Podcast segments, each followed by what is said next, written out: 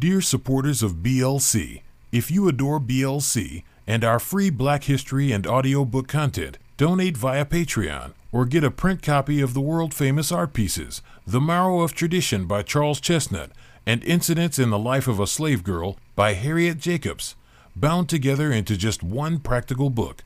The Marrow of Tradition by Charles Chesnutt and Incidents in the Life of a Slave Girl by Harriet Jacobs, bound together into just one practical book in the link below. I would like to preach from the subject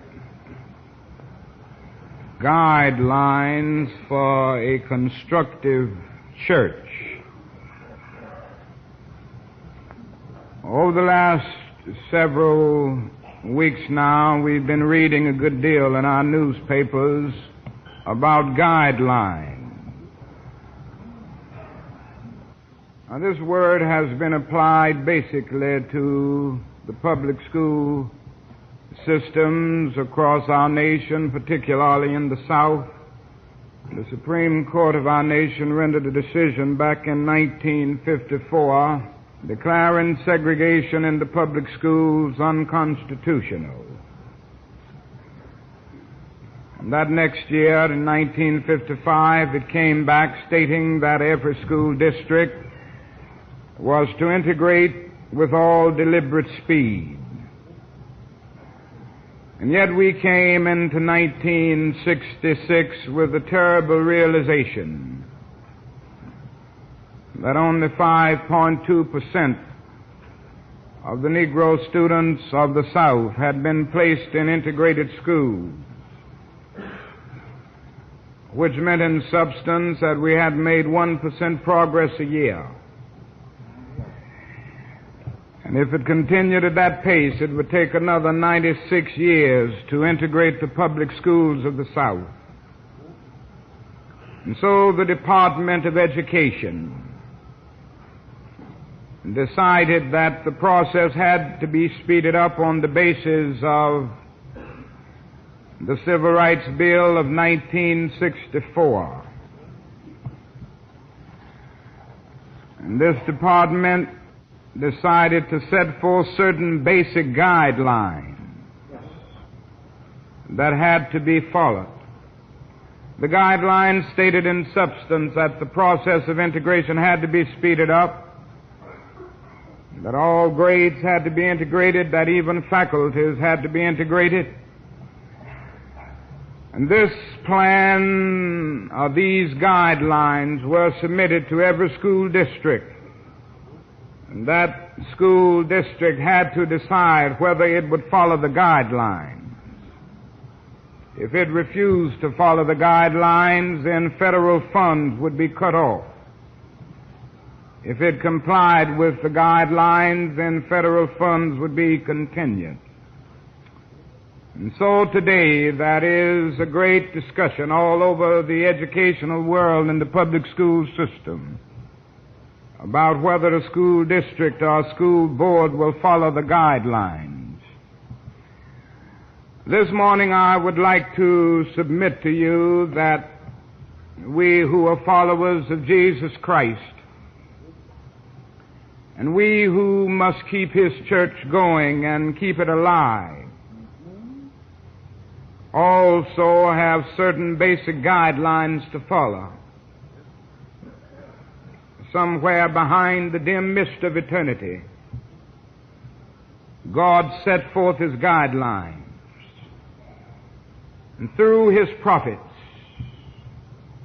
and above all through His Son Jesus Christ,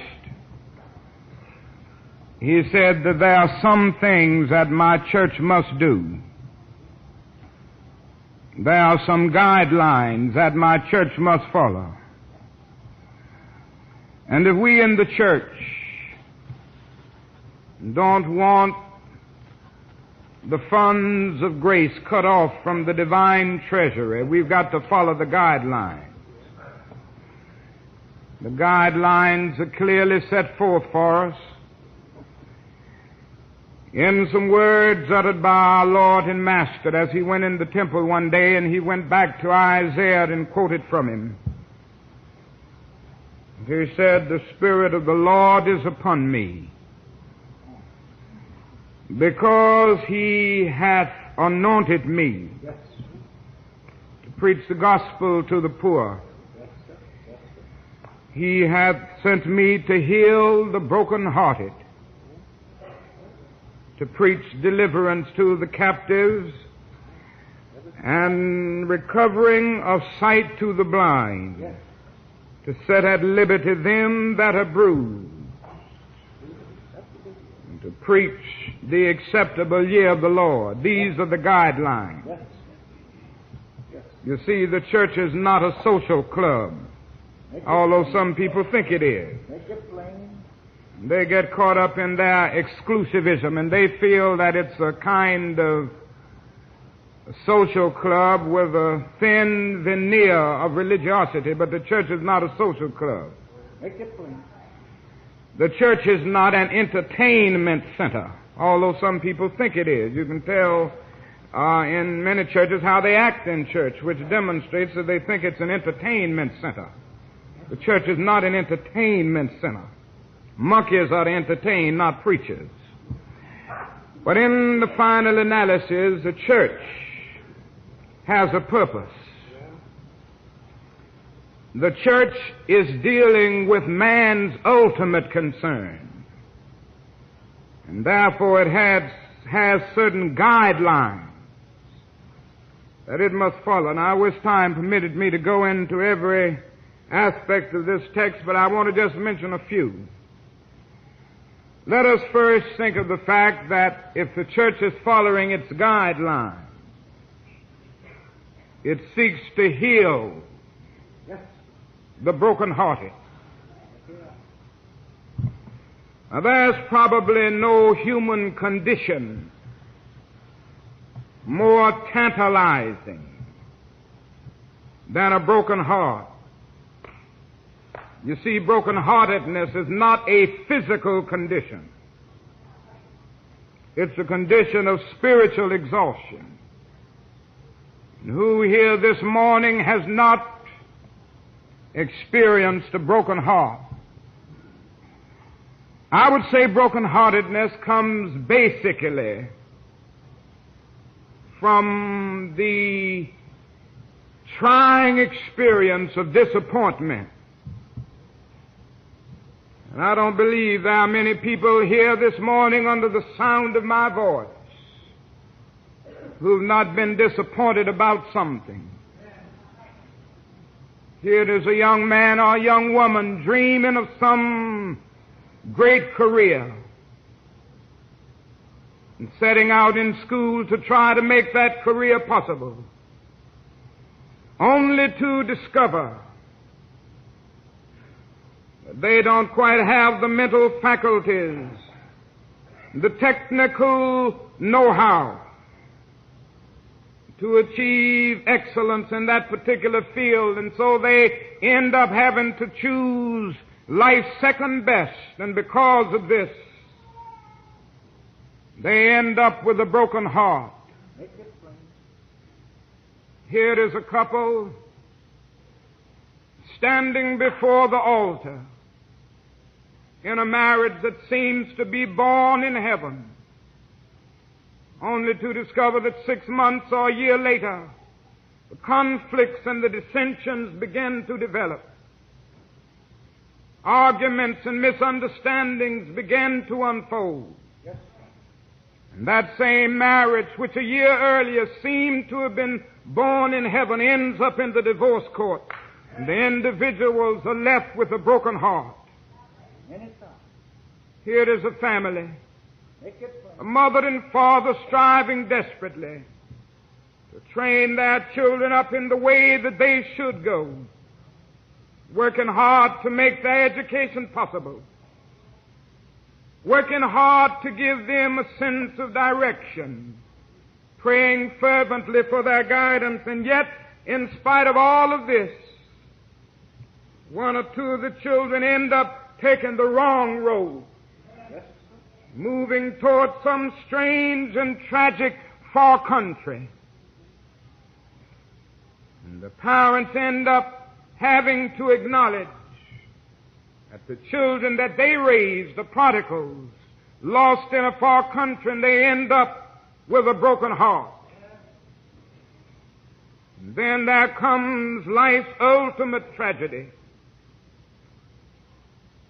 That's something that always makes for a broken heart who this morning hadn't experienced it. And you must stand before the bier of a loved one. That day when the casket rolls down the aisle,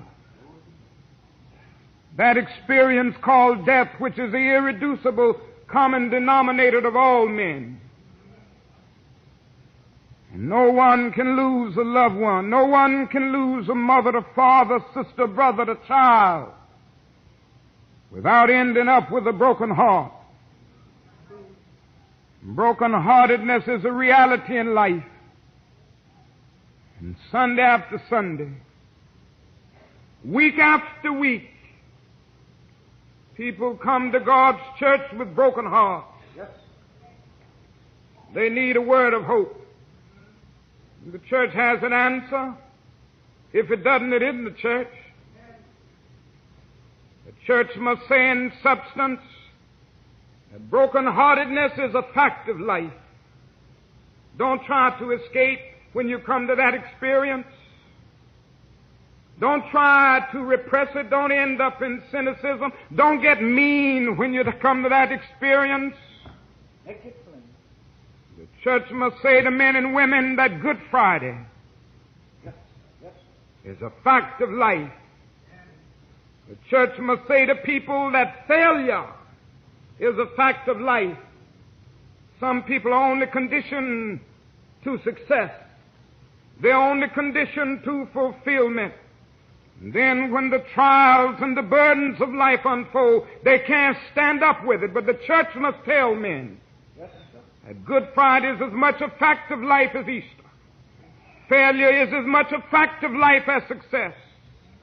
Disappointment is as much a fact of life as fulfillment. The church must tell men to take your burden. Yes, take your grief and look at it. Don't run from it. Say that this is my grief. Yes, and I must bear it. Look at it hard enough and say, how can I transform this liability into an asset? This is the power that God gives you. He doesn't say that you're going to escape tension. He doesn't say that you're going to escape disappointments. He doesn't say that you're going to escape trials and tribulations. But what religion does say is this, that if you have faith in God, that God has the power to give you a kind of inner equilibrium through your pain. So let not your heart be troubled. If ye believe in God, ye believe also in me.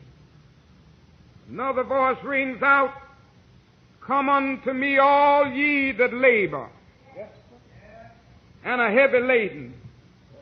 As if to say, Come unto me all ye that are burdened down. Come unto me all ye that are frustrated. Come unto me all ye with clouds of anxiety floating in your mental skies.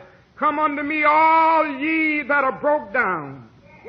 Come unto me all ye that are heartbroken. Come unto me all ye that are laden with heavy laden. And I will give you rest. And the rest that God gives is a rest that passeth all understanding. The world doesn't understand that kind of rest. Because it's a rest that makes it possible for you to stand up amid outer storms and yet you maintain inner calm. If the church is true to its guidelines, it heals the brokenhearted. Secondly, when the church is true to its guidelines, it sets out to preach deliverance to them that are captive. Now, this is the role of the church to free people This merely means to free those who are slaves. Now, if you notice some churches, they never read this part. Some churches are concerned about freeing anybody, some white churches. Face the fact Sunday after Sunday that their members are slaves to prejudice. Slaves to fear. You got a third of them or half of them are more slaves to their prejudices. And the preacher does nothing to free them from their prejudice so often. Then you have another group sitting up there who would really like to do something about racial injustice. But they are afraid of social, political, and economic reprisals. So they end up silent. And the preacher never says anything to lift their souls and free them from that fear. And so they end up captives. You know this often happens in the Negro church. You know there are some Negro preachers that have never opened their mouths about the freedom movement, and not only have they not opened their mouths, they haven't done anything about it. And every now and then you get a few members. Make it plain. They talk too much about civil rights in that church. I was talking with a preacher the other day, and he said his members, uh, a few of his members were saying that. I said, don't pay any attention to them. Make it plain. Because number one, the members didn't anoint you to preach. And any preacher who allows members to tell him what to preach is much of a preacher. For the guidelines made it very clear that God anointed. No member of Ebenezer Baptist Church called me to the ministry. You called me to Ebenezer, and you may turn me out of here, but you can't turn me out of the ministry because I got my guidelines and my anointment from God Almighty. And anything I want to say, I'm going to say it from this pulpit. It may hurt somebody. I don't know about that. Somebody may not agree with it. But when God speaks, who can but prophesy? The word of God is upon me like fire shut up in my bones. And when God's word gets upon me, I've got to say it. I've got to tell it all over everywhere. And God has called me to deliver those that are in captivity. Some people are suffering. Some people are hungry this morning. Some people are still living with segregation and discrimination this morning. I'm going to preach about it. Preach it. I'm going to fight for them. I'll die for them if necessary because I got my guidelines clear. And the God that I serve and the God that called me to preach told me that every now and then I'll have to go to jail for them. Make it plain. Every now and then I'll have to agonize and suffer for the freedom of his children. I even may have to die for it, but if that's necessary, I'd rather follow the guidelines of God than to follow the guidelines of men. The church is called to set free those that are captive. To set free those that are victims of the slavery of segregation and discrimination. Those who are caught up in the slavery of fear and prejudice. And then the church, if it is true to its guidelines, must preach the acceptable year of the Lord. Yes, sir. Yes, sir. Make it plain. You know, the acceptable year of the Lord is the year that is acceptable to God because it fulfills the demands of His kingdom. Some people reading this passage feel that it's talking about some period beyond history. Make it plain. But I say to you this morning that the acceptable year of the Lord can be this year. The church is called to preach it. The acceptable year of the Lord is any year Amen. when men, men decide to do right. The acceptable year of the Lord is any year when men will stop lying and cheating. Make it plain.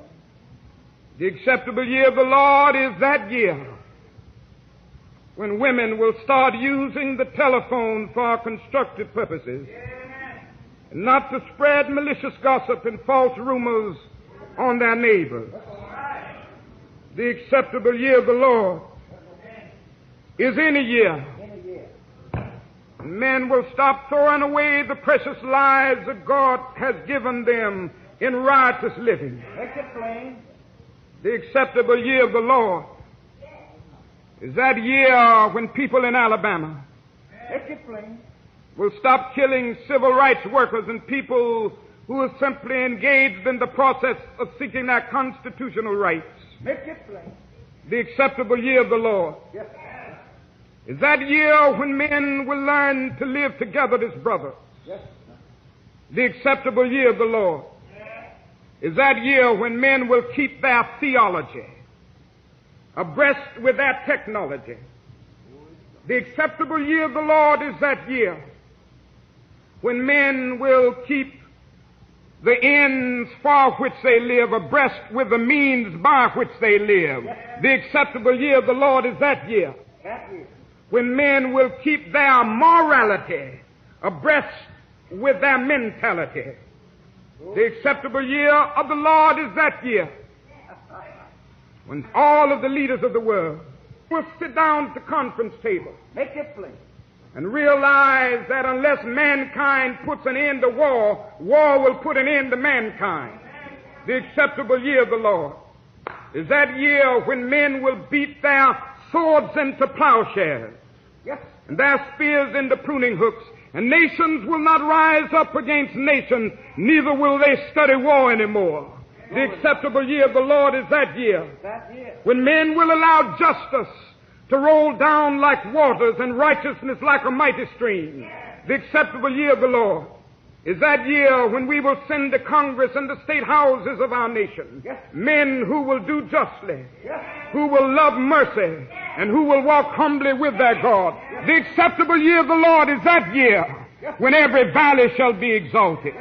And every mountain will be made low, the rough places will be made plain, and the crooked places straight, and the glory of the Lord shall be revealed, and all flesh shall see it together. The acceptable year of the Lord is that year when men will do unto others as they will have others do unto themselves. The acceptable year of the Lord is that year when men will love their enemies, bless them that curse them, pray for them that despitefully use them. The acceptable year of the Lord is that year when men discover that out of one blood God made all men to dwell upon the face of the earth. The acceptable year of the Lord is that year when every knee shall bow and every tongue shall confess the name of Jesus and everywhere men will cry out, hallelujah, hallelujah. The kingdom of this world has become the kingdom of our Lord and His Christ and He shall reign forever and ever. Hallelujah. Hallelujah. The acceptable year of the Lord is God's year. These are our guidelines. And if we will only follow the guidelines, we will be ready for God's kingdom. We will be doing what God's church is called to do. We won't be a little social club. We won't be a little entertainment center. But we'll be about the serious business of bringing God's kingdom to this earth.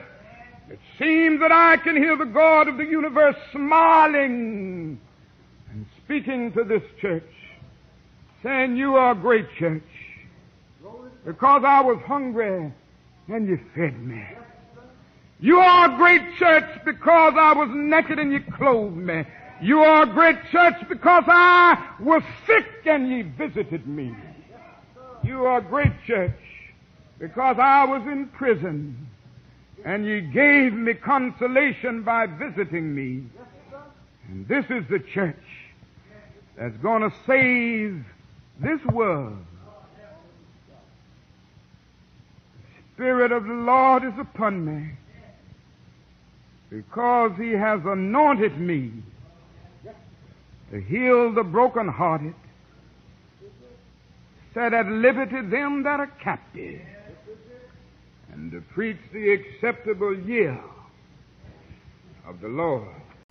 Dear supporters of BLC, If you adore BLC and our free Black History and audiobook content, donate via Patreon or get a print copy of the world famous art pieces The Marrow of Tradition by Charles Chesnutt and Incidents in the Life of a Slave Girl by Harriet Jacobs, bound together into just one practical book. The Marrow of Tradition by Charles Chesnutt and Incidents in the Life of a Slave Girl by Harriet Jacobs, bound together into just one practical book in the link below.